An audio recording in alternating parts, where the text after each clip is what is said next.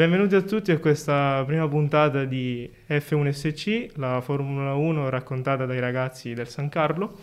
E in questa prima puntata ci accingiamo a discutere dello scorso weekend di gara eh, dove, che, si, che, si è, che è avvenuto nel circuito di Barcellona Possiamo dire una gara influenzata dalle strategie dei, dei vari team, ne abbiamo viste de, de, delle belle sia uh, per i, primi in classifica, per i primi costruttori in classifica, ma anche eh, per chi sta lottando per un terzo posto, quali McLaren, Alpine, ma anche eh, i team che in questo momento si trovano nella parte bassa della classifica, vedi sia Alfa Romeo che ha subito un po' della strategia dei team, ma di tutto questo ne parliamo in compagnia di Riccardo. Ciao a tutti ragazzi. E di Marco. Ciao Alberto, ciao a tutti. E ehm, partiamo proprio appunto eh, dall'ultimo dato che abbiamo a disposizione, ovvero eh, i risultati finali. E possiamo già vedere mh, per i primi quattro posti eh, una, una, conferma di ciò che è stato eh, la qualifica. Mentre per quanto riguarda eh, la, mh, mm, i team quali McLaren, eh, Alpine eh, tutti que- e tutti quelli che contendono eh, i, le posizioni che vanno dalla quarta diciamo, alla decima, quindi zona punti, eh, ci sono state delle sorprese. E, ehm, passerei eh, dando la parola a Marco che ci parlerà del, di ciò che è avvenuto tra Verstappen e Hamilton. Allora, sicuramente è stato un bel duello, quello tra Hamilton e Verstappen. Eh, Verstappen lo ha passato mh, subito alla partenza, si è preso la prima posizione, quindi è stato veramente bravo. Eh, poi la gara però non si è messa molto bene per la Red Bull. Eh, secondo me ecco, la Red Bull è da un po' di gare che patisce il fatto di essere due contro uno. non è mai semplice azzeccare la strategia quando si è in, in inferiorità di macchine e questo sicuramente è un po' colpa del fatto che mh, il passaggio di Perez alla Red Bull eh, appunto non sia, non, sia molto, non sia, stato molto agevole per il pilota. Eh, però in realtà Verstappen si è difeso molto bene da Hamilton, nonostante fosse eh, più lento di lui. Ehm, però poi appunto quando si è trattato di eh, difendersi dalla strategia Mercedes eh, non c'è stata storia, infatti c'è da fare comunque complimenti alla Mercedes perché ha avuto la trovata del pit stop. E in quella, in quella situazione purtroppo non, non, c'è nulla che puoi fare, quindi o hai un vantaggio di 3 secondi e quindi quando Hamilton si ferma ti fermi anche tu, oppure eh, purtroppo non c'è nulla che puoi fare, puoi soltanto difenderti e sperare che Hamilton non ti prenda. Così non è stato e quindi Hamilton ha vinto meritatamente la gara. E sicuramente la Mercedes si è ripresa veramente bene da, dalle difficoltà di inizio stagione eh, con i nuovi regolamenti e quindi davvero complimenti a, ai meccanici della Mercedes. E non so, io penso che oh, temo che questa, cioè la, la, forbice tra la Red Bull e la Mercedes si possa ampliare nelle, nelle prossime gare. Senz'altro. Temo, temo questo perché davvero si è ripresa bene la Mercedes. Senz'altro è soprattutto da elogiare il pilota di punta, ovvero Hamilton, che a differenza di Bottas dimostra Gran Premio dopo Gran Premio di approfittare di qualsiasi situazione di gara e di ascoltare appieno i consigli da parte del team e possiamo anche dire eh, un bravo attore perché nei recenti team radio non ha fatto altro che bleffare sulle condizioni delle gomme, sui tempi e quant'altro. Eh, mentre mh, molto diciamo, soddisfacente la prestazione della Ferrari, in quanto Barcellona sappiamo che è un circuito eh, molto stressante per la vettura dove è necessario avere ogni componente al massimo dell'efficienza. E mh, quindi eh, diciamo che spicca il, la posizione di Leclerc al quarto posto, eh, in quanto ehm, non ci aspettavamo che la Ferrari avesse questo passo gara e riuscisse ad arrivare in fondo a questa posizione. Tu Riccardo cosa ne pensi della prestazione della Ferrari? Ma io sicuramente va elogiato senza dubbio Leclerc perché credo comunque sia un grandissimo pilota, questo L'abbiamo già visto nelle, nelle, gare precedenti, in particolare nel, quando lui ha debuttato in Ferrari nel 2019. Sicuramente Leclerc credo sia, abbia diciamo, sfruttato al meglio tutte le potenzialità della macchina e in particolare insomma, la partenza secondo me di Leclerc è stata fantastica, insomma, che eh, la, il sorpasso all'esterno in una curva molto molto complicata che si effettua a grandissima velocità, eh, superare Bottas, quindi una Mercedes, una macchina eh, nettamente superiore alla Ferrari, ha dimostrato comunque che sia la Ferrari che comunque eh, anche Leclerc abbiano effettivamente sfruttato al massimo tutte le caratteristiche sia del pilota che della macchina. Questo dimostra che la Ferrari ha inevitabilmente migliorato la macchina, sia mh, dall'anno precedente, eh, più che altro il 2020 appunto, che fu un anno insomma abbastanza catastrofico per la Ferrari. Eh, infatti, insomma, eh, ci sono stati dei miglioramenti anche di uno, un secondo e mezzo del giro lanciato di, Le- di Leclerc di quest'anno rispetto all'anno scorso. Eh, in particolare il miglioramento che loro hanno, eh, hanno ottenuto è proprio l'ultimo settore. L'ultimo settore, dato che comunque la Ferrari ha migliorato notevolmente l'aerodinamica, spendendo i due gettoni sull'aerodinamica ma anche un po' su tutto lo sviluppo del power unit, sono riusciti a recuperare quel secondo che l'anno scorso appunto eh, non, non, non, c'era. Insomma. Io credo che comunque Leclerc abbia mh, sfruttato al massimo eh, le caratteristiche della macchina e inevitabilmente la differenza che io colgo è quella con uh, Sainz. Senza dubbio comunque Sainz è un grande pilota, ma ha, secondo me, a mio parere, ha risentito molto del passaggio in Ferrari. Lui, come ben sappiamo, era avviato da una McLaren l'anno scorso, una buona macchina, ma credo che comunque eh, io confido molto su, su, Sainz perché lo reputo un grande pilota, anche penso Binotto comunque abbia eh, comunque la sua stima, quindi credo che lui debba un attimo insomma adattarsi alla macchina e, e penso comunque che potrà far bene nelle prossime gare. E credo che insomma la Ferrari abbia gestito bene questa, questo cambio di regolamento ha portato comunque delle migliorie tecniche importanti alla macchina, il power unit soprattutto, ma ha anche un po' la dinamica della macchina, è migliorata, quindi nelle curve, nelle curve lente che sono comunque i punti di forza della Ferrari. Io credo che nei prossimi Gran Premi potremmo vedere belle battaglie anche con, con le macchine competitor, quali McLaren, Alpine e le altre. Insomma. Ti ha sorpreso appunto il fatto che la Ferrari abbia migliorato la vettura da Gran Premio a Gran Premio e che quindi il degrado sì. gomme che c'è stato a Portimao e che preoccupava la maggior parte dei tecnici per le alte temperature per ciò che sì. appunto ha influenzato negativamente la vettura invece in Spagna non si è verificato. In Spagna secondo me si è verificato in modo molto molto in maniera molto, molto meno accentuata eh, anche perché loro intervenu- sono intervenuti comunque in aree specifiche, modificando la dinamica della macchina, che ha permesso comunque a Leclerc di eh, andare insomma a ridurre quella che è la, l'usura degli pneumatici. Senza dubbio lui ha anche migliorato nella guida, eh, quindi io credo che c'è anche stato un bel, dis- un bel divario tra Portimao e eh, Barcellona e credo che comunque se gli sviluppi comunque della macchina saranno sempre migliori, penso che nei prossimi Gran Premi, insomma, potremmo la Ferrari potremmo potrebbe... vederne delle belle. Esattamente. Anche perché dobbiamo ricordare che in questo momento ci sono quattro team che contendono il terzo posto nella classifica costruttori e soprattutto il eh, minimo distacco che c'è stato in qualifica prospetta una serie di qualifiche eh, fin, da qui a fine stagione molto interessanti per contendersi questa posizione. Eh, da analizzare però la prestazione quasi negativa eh, di McLaren eh, che mm, in questo Gran Premio ha mostrato un po' di difficoltà nell'avvicinarsi alla quarta posizione. Vediamo infatti Norris che eh, da, da, nono è, è arrivato alla fine ottavo e mh, ciò ci ha stupito perché, insomma, eh, Norris ha fatto vedere a Portimao che poteva contendere per il podio.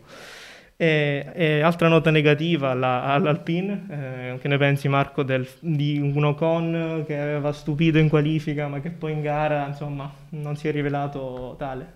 Sinceramente credo che all'Alpine debbano ancora trovare un po' la quadra della vettura perché queste prestazioni altalenanti, mh, diciamo, eh, probabilmente la, la, vettura ha anche potenziale un po' inespresso, ecco. Secondo me devono ancora lavorare bene sugli assetti e sulla gestione de- delle gomme, sicuramente. Esatto, sicuramente.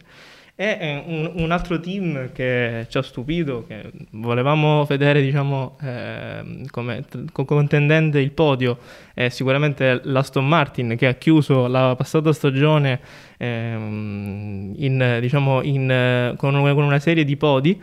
Eh, cambiando però nome e colore, eh, insomma, eh, è cambiato un po' tutto, eh, soprattutto a causa del regolamento che ha mh, mm, influenzato eh, la parte tecnica della vettura, soprattutto la parte aerodinamica, con il nuovo fondo tagliato che eh, favorisce l'effetto suolo. È diciamo eh, una delle preoccupazioni più grandi da parte dei team e anche Mercedes ha dimostrato di avere delle difficoltà all'inizio ma eh, quella che ne ha pensato di più è stata Aston Martin. Aston Martin ricordiamo che ha una vettura gemella eh, della Mercedes, in particolare la um, M19, quindi la uh, vettura che Hamilton guidava l'anno scorso. E, um, ciò che invece è stato fatto da parte di Aston Martin, che eh, ne vale la pena eh, elogiare sono le migliorie aerodinamiche che ha apportato eh, rispetto al Bahrain. E eh, in questo caso possiamo analizzare come eh, abbiano pensato di eh, cambiare i sidepods e la, e la, cover del motore per favorire diciamo, una, una forma un po' più ehm, indirizzata verso la parte posteriore della vettura in modo tale da influenzare le linee di flusso verso il diffusore e da eh, schermare attraverso dei vortici potenti eh, tutto ciò che eh, va a influenzare eh, l'effetto suolo e quindi eh, le linee di flusso che si spostano eh, nella parte bassa della vettura, de- decelerando il flusso e, e influenzando così eh, il carico aerodinamico. E, ehm, con questa nuova eh, tecnica hanno recuperato mezzo secondo eh, rispetto alla, al, um, al, al, precedente GP e quindi sia del Bahrain che eh, il Gran Premio d'Italia e eh, Portimao, ma siamo ancora lontani mh, mm, dal vedere una vettura che può avvicinarsi eh, alla McLaren o, a, o, alla Ferrari che hanno già portato queste migliorie a inizio stagione e che quindi si trovano avvantaggiate. Eh, quindi, però io sono ottimista, sinceramente, penso che da qui eh, ai prossimi Gran Premi i tecnici eh, dell'Aston Martin hanno molto da valutare e analizzare dopo i risultati dell'ultimo Gran Premio e eh, in funzione di questa, analisi stabilire quali, migliori, quali, migliorie apportare dal punto di vista eh, aerodinamico, soprattutto l'assetto rake, ovvero l'inclinazione eh, della parte bassa della vettura, che è un po' la chiave di volta di eh, queste gare, di, perché diciamo, è ciò che f- può favorire eh, l'effetto suolo e quindi eh, una aspirazione da parte del diffusore dei, dei flussi e quindi favorire, eh, come abbiamo già detto, il carico aerodinamico. Ehm, passerei eh, il discorso parlando del prossimo Gran Premio, di cui in, in funzione di tutto ciò eh, abbiamo molto da, da, da, discutere e da analizzare, perché eh, Marco è una gara diciamo, che si prospetta molto interessante per tutti questi team, soprattutto per eh, la lotta tra Verstappen ed Hamilton che sarà ancora più accesa. Sicuramente sì, eh, Monaco è un uh, Gran Premio atipico quindi diciamo che eh, qualsiasi sia il risultato io non lo prenderei eh, come cartina al tornasole per l'andamento del, del mondiale, però ehm, io credo che saranno comunque molto molto vicini come al solito Verstappen e Hamilton. E ovviamente come al solito credo che la vera gara sarà al sabato quindi in qualifica. E quindi chi prenderà la pole molto probabilmente a, meno, a meno di eh, insomma, problemi tecnici durante la gara, credo che vincerà la gara, appunto. E io mm, credo che sarà una bella battaglia appunto in qualifica tra Hamilton e Verstappen. E ti dirò, sono anche molto fiducioso per la Ferrari perché dopo aver visto eh, la prestazione nel terzo settore in Spagna, secondo me se la può cavare molto bene tra le strade strette del Principato. Le curve lente che è uno spettacolo di, in questo Gran Premio. Sì. Tu sei favorevole Riccardo all'ipotesi che la Ferrari possa sfruttare appunto questa alta velocità in curva e le prestazioni sia dinamiche che aerodinamiche per arrivare finalmente al podio? Ma io sono fiducioso anche per il Gran Premio di Monaco, sinceramente. Io penso che la Ferrari abbia le potenzialità per fare un ottimo giro e anche per avere un buon passo gara. Penso che le migliorie che loro hanno apportato per quanto riguarda la dinamica, eh, per quanto riguarda anche l'aerodinamica, quindi ricordiamo che la pista di Monaco è una pista cittadina, quindi un circuito molto lento, con grande carico aerodinamico. Io credo che la Ferrari possa fare bene. Confido molto su Leclerc perché lui comunque ha fatto sempre bene al Principato di Monaco, è il Gran Premio di casa, quindi penso che lui comunque ci tenga molto e farà sicuramente bene. Eh, senza dubbio io penso che anche in questo caso sarà un gran premio solidario per Hamilton e Verstappen, credo perché eh, hanno due macchine comunque superiori alle altre, come abbiamo già detto, e penso che questo eh, distacco si vedrà molto in qualifica. Eh, credo che inevitabilmente comunque Hamilton ci tenga molto al Gran Premio di Monaco, quindi credo che lui farà di tutto per fare la pole position e per toglierla sicuramente a Verstappen. Questo significa che se Hamilton comunque dovesse fare la pole position, Verstappen non credo che lo passerà. Quindi credo che sarà un bellissimo Gran Premio e penso anche che McLaren eh, faccia molto bene perché comunque è una macchina sì veloce ma anche molto agile in curva e credo che possa fare bene anche meglio di Alpine. Mm, detto ciò, vedremo il Gran Premio di Monaco e sempre forza Ferrari. Esatto, esatto. Eh, ciò che mh, mm, diciamo r- richiama l'attenzione è il fatto che eh, il miglior tempo eh, sul giro a Monaco ce l'abbia Max Verstappen. Eh, io mi sento di darlo per favorito per questa, per questa gara, eh, soprattutto perché mm, Ritengo che dopo uh, Barcellona Verstappen abbia tanta voglia di, di, rifarsi perché va detto che la sua gara è stata influenzata, come abbiamo detto in apertura, dalle strategie eh, dei, dei, team e che mm, sostanzialmente se mantiene la costanza che ha dimostrato ad Imola per esempio o a Portimao stesso da uh, fare una partenza strabiliante possa portarsi a casa la prima posizione. Eh, mentre Marco che cosa pensi del, del, del, dell'altri team che sono pur sempre in, in bassa classifica, quali Alfa Tauri, eh, Alfa Romeo. Cosa pensi di, di che, che, che, potenziale hanno in vista del Gran Premio di Monaco?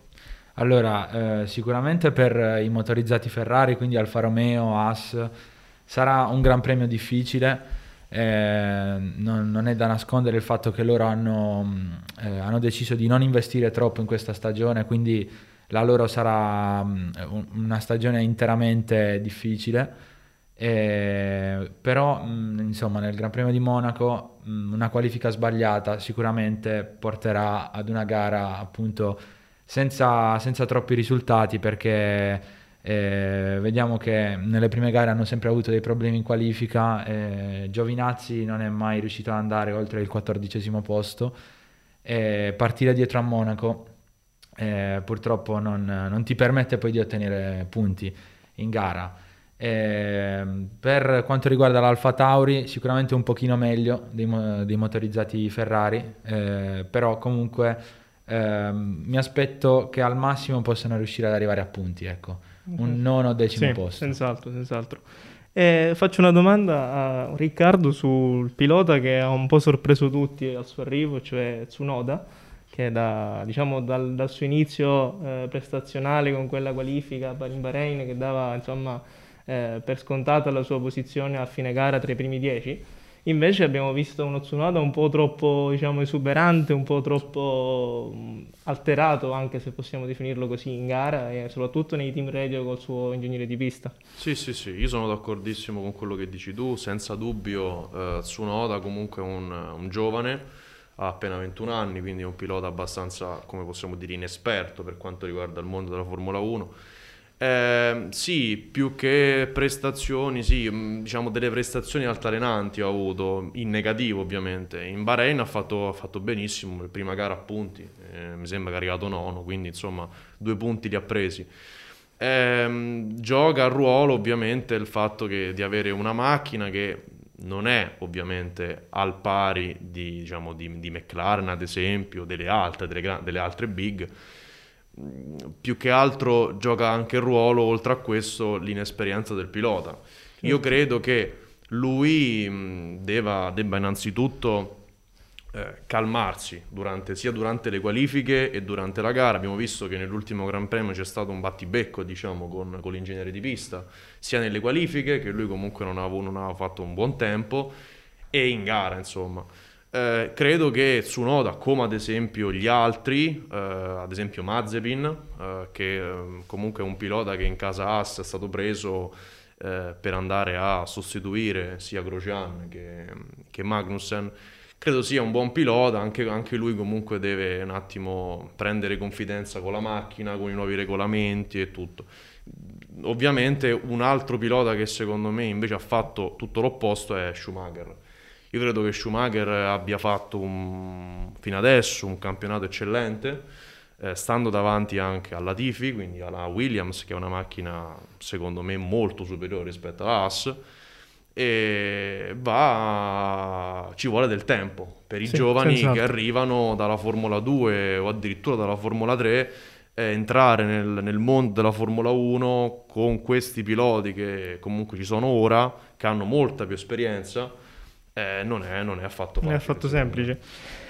Eh, vorrei concludere con, eh, con, un aspetto tecnico, che ne parlavamo prima fuori onda, eh, per quanto riguarda le eh, ali delle vetture eh, di Formula 1 e nello specifico il fatto che ci saranno delle, delle nuove eh, regolamentazioni tecniche per quanto riguarda le prove flessionali sulle ali. Di questo ne parliamo con Marco che eh, ha, ha diciamo, analizzato in dettaglio la nuova specifica.